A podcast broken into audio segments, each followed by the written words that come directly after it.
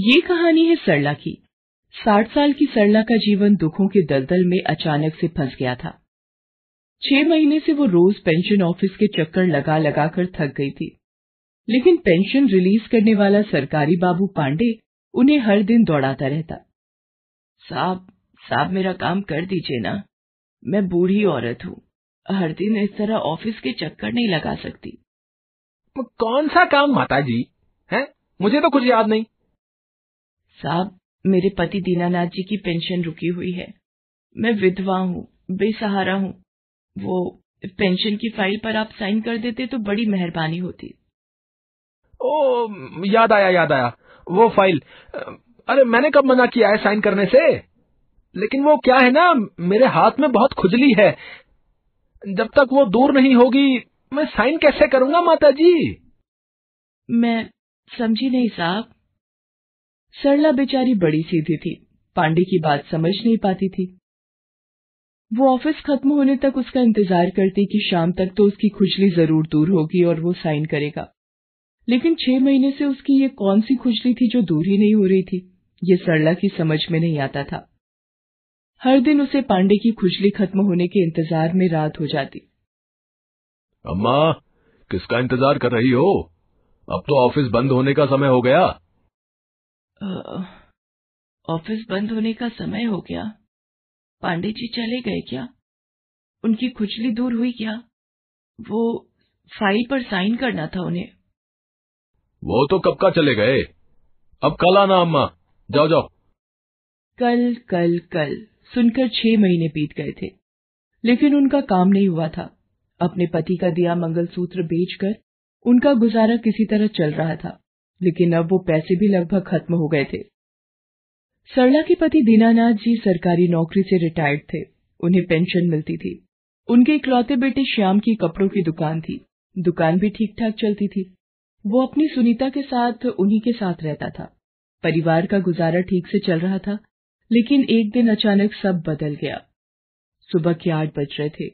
सुनीता रसोई में नाश्ता बना रही थी। श्याम दुकान पर जाने की तैयारी कर रहा था। तभी उसे अपनी माँ के चिल्लाने की आवाज़ आई।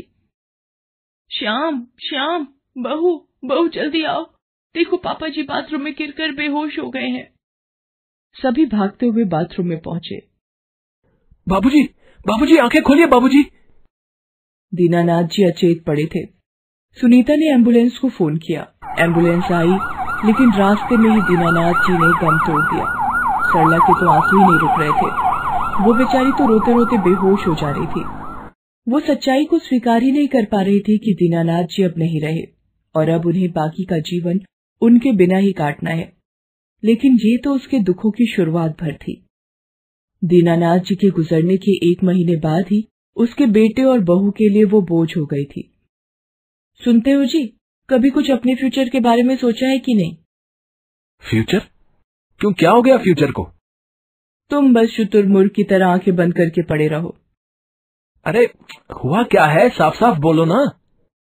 देखो जी मैं आपकी तरह बुद्धू नहीं हूँ प्रैक्टिकल हूँ।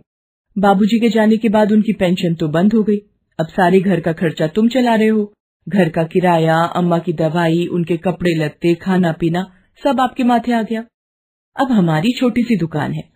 थोड़ी मोड़ी कमाई जो होती है वो भी उन पर उड़ाते रहे तो अपने लिए और अपने आने वाले बच्चे के लिए क्या बचा पाएँगे? श्याम ने अपनी माँ सरला से साफ़ साफ़ कह दिया कि अब उनका खर्चा चलाना उसके लिए एक बोझ की तरह है और वो अपनी पत्नी के साथ दूसरी जगह शिफ्ट हो गया। सरला उसे जाते हुए देखती रही। यही सोचती रही कि जब वो नौ महीने उसे पेट में लेकर घूम रही थी तो उसे तो वो कभी बोझ नहीं लगा। अपने पति के जाने के बाद वो अपने बेटे पर बोझ हो गई। लेकिन ये भी एक कड़वा सच था जिसे उसे स्वीकार करना था। कभी कभी तो उसका मन मर जाने का भी करता, लेकिन उसे पता था कि अगर उसने कोई गलत कदम उठाया तो उसके पति की आत्मा को बहुत दुख पहुंचेगा। बहरहाल उसके सामने अब अपने पति के रुके पेंशन को चालू करवाना ज़रूरी था, नहीं तो उसका गुजारा चलना मुश्किल हो जाता। इसलिए वो आज फिर से पेंशन ऑफ़िस गई, लेकिन पांडे जी ने फिर से हाथ की खुजली की बात कही। तुम्हें बोला ना कि मेरे हाथ में खुजली हो रही है। उसे दूर करो तभी मैं तुम्हारी पेंशन वाली फ़ाइल पर साइन करूँगा। साहब ये कौन सी खुजली है जो पिछले छह महीनों से दूर ही नहीं हो रही है? आप किसी डॉक्टर को क्यों नहीं दिखाते? अरे अम्मा तुम्हारा दिमाग खराब है क्या? ये खुजली डॉक्टर की नहीं है ये तुम दूर करोगी। मुझे पच्चीस हज़ार रुपए दे दो। बस मेरी खुजली खत्म हो जाएगी और तेरी पेंशन चालू। साहब, मैं गरीब, लाचार विधवा हूँ। मंगलसूत्र बेचकर किसी तरह घर चला रही हूँ। मैं कहाँ से लाऊँगी इतने पैसे? चोरी करो, डाका डालो, जो करना है करो। लेकिन मुझे पैसे दो, नहीं तो चक्कर लगाते रहो ऑफ़िस के। एक दिन इसी तरह ऑफ़िस के चक्कर लगाते लगाते अपने पति के पास पहुँच जाओगी, समझी? अब पैसों का जुगाड़ हो तभी आना। चलो अब निकलो यहाँ से, बहुत काम है मुझे। सरला की सारी उम्मीदें आज खत्म हो गई थी। छह महीने की उसकी तपस्या का फल उसे ऐसे मिलेगा, इसका अंदाज़ा उसे नहीं था। वो बेचारी पेंशन ऑफ़िस से निकली और लगातार चलती रही, बिना ये परवाह किए कि उसे कहाँ जाना है। अब क्या करना है? चलते चलते काफ़ी रात हो गई और वो शहर के बाहर सुनसान इलाके में निकल आई। चलते चलते उसके पैर भी अब जवाब दे रहे थे। वो एक इमली के पेड़ के नीचे बैठ गई और ज़ोर ज़ोर से रोने लगी। उस इमली के पेड़ पर एक भूत रहता था। उसने सरला की रोने की आवाज़ सुनी तो वो पेड़ से उतरकर उसके सामने आ गया। अपने सामने एक भूत को देखकर सरला थोड़ा डर गई, लेकिन भूत, तुम सही समय पर आयो। मुझे तुम मार दो। मुझे नहीं जीना है। मुझे मार दो। अरे अम्मा, मैं किसी को मारने नहीं आया हूँ। सालों से इस पेड़ पर अकेला रहता हूँ। इस ओर कभी कोई नहीं आता। आज तुम्हें रोते देखा तो मुझसे रहा नहीं गया। तो तुम्हारे पास आ गया। अम्मा, तुम ये बताओ कि तुम रो क्यों रही हो? तब सरला ने उस भूत को अपनी सारी आप बीती कह सुनाई।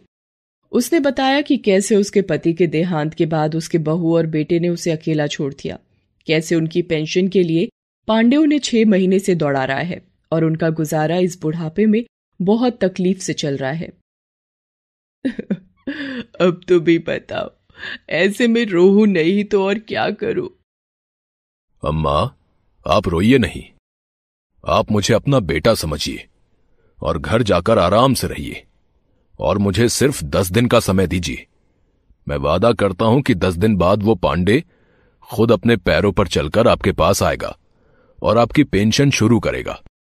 भूत के कहने पर सरला वापस अपने घर लौट गई। अगले दिन पांडे जब ऑफ़िस आया तो इमली के पेड़ का भूत उसी का इंतज़ार कर रहा था। कुर्सी पर उसके बैठते ही वो भूत उसके शरीर में घुस गया। बहुत खुजली होती है ना तेरे हाथों में।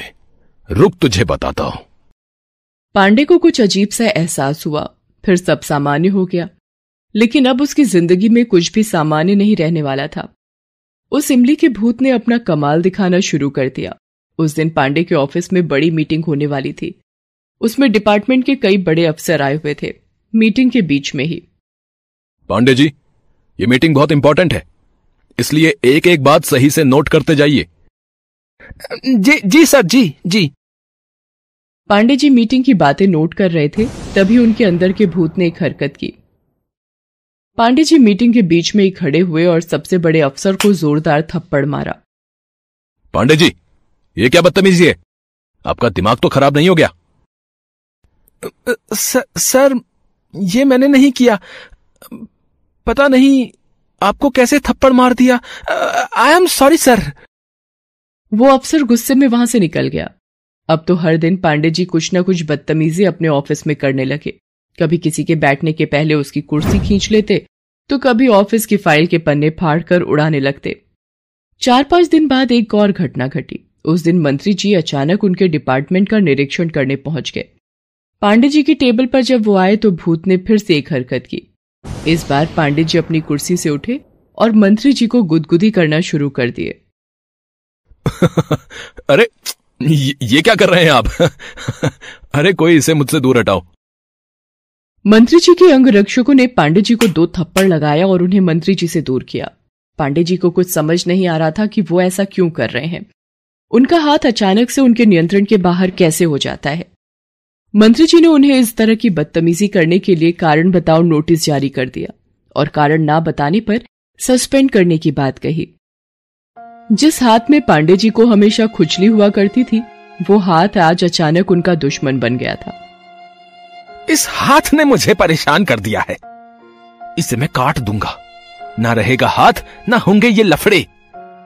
पांडे जी यही सोच ही रहे थे कि अचानक ऑफ़िस का पंखा आवाज़ करता हुआ बहुत तेज घूमने लगा। वहाँ की फाइलों के पन्ने इधर उधर दौड़ने लगे और वो भूत पांडे जी के शरीर से निकलकर बाहर आ गया। क्या हो गया पांडे? तेरे इन हाथों में बहुत खुजली होती थी ना? अब हो गई वो दूर। भूत, ऑफ़िस में भूत। भाई, मैं पहले से ही परेशान हूँ। अब तुम कहाँ से आ गए? अपनी परेशानी दिखती है। जब लोगों को परेशान करते हो, तब कभी सोचा है उसके बारे में? कभी सोचा है उस बूढ़ी अम्मा के बारे में, जिसकी पेंशन की फ़ाइल तुमने दबा रखी है? क्योंकि वो तुम्हारे हाथ की खुजली दूर नहीं कर पा रही। अब तो तेरी नौकरी भी जाएगी। फिर हो जाएगी तेरी खुजली दूर। मुझे माफ़ कर दो भूत भाई। मुझसे गलती हो गई। देखो मेरे भी बाल बच्चे हैं। मेरी नौकरी चली जाएगी तो मैं उनका पालन कैसे करूँगा? तुझे एक शर्त पर माफ़ करूँगा। जब तू रिश्वतखोरी से तौबा करेगा और उस बूढ़ी अम्मा के पेंशन के कागज़ उनके घर दे के आएगा। बोल मंजूर है? उसके बाद पांडे उसी दिन सरला के घर गया। उसकी पेंशन शुरू करने की फ़ाइल उसे सौंप दी और उसके पैर पकड़कर अपनी गलती के लिए माफ़ी मांगी। सरला बहुत खुश हो गई। उसने उसे माफ़ कर दिया। उस दिन के बाद से पांडे की हाथ की खुजली हमेशा के लिए दूर हो गई। हेलो दोस्तों, कैसे हैं आप सब? हमारी कहानियाँ देखने के लिए हमारे चैनल को सब्सक्राइब कीजिए। और हाँ बेल आइकॉन पर क्लिक करना मत भूलिएगा।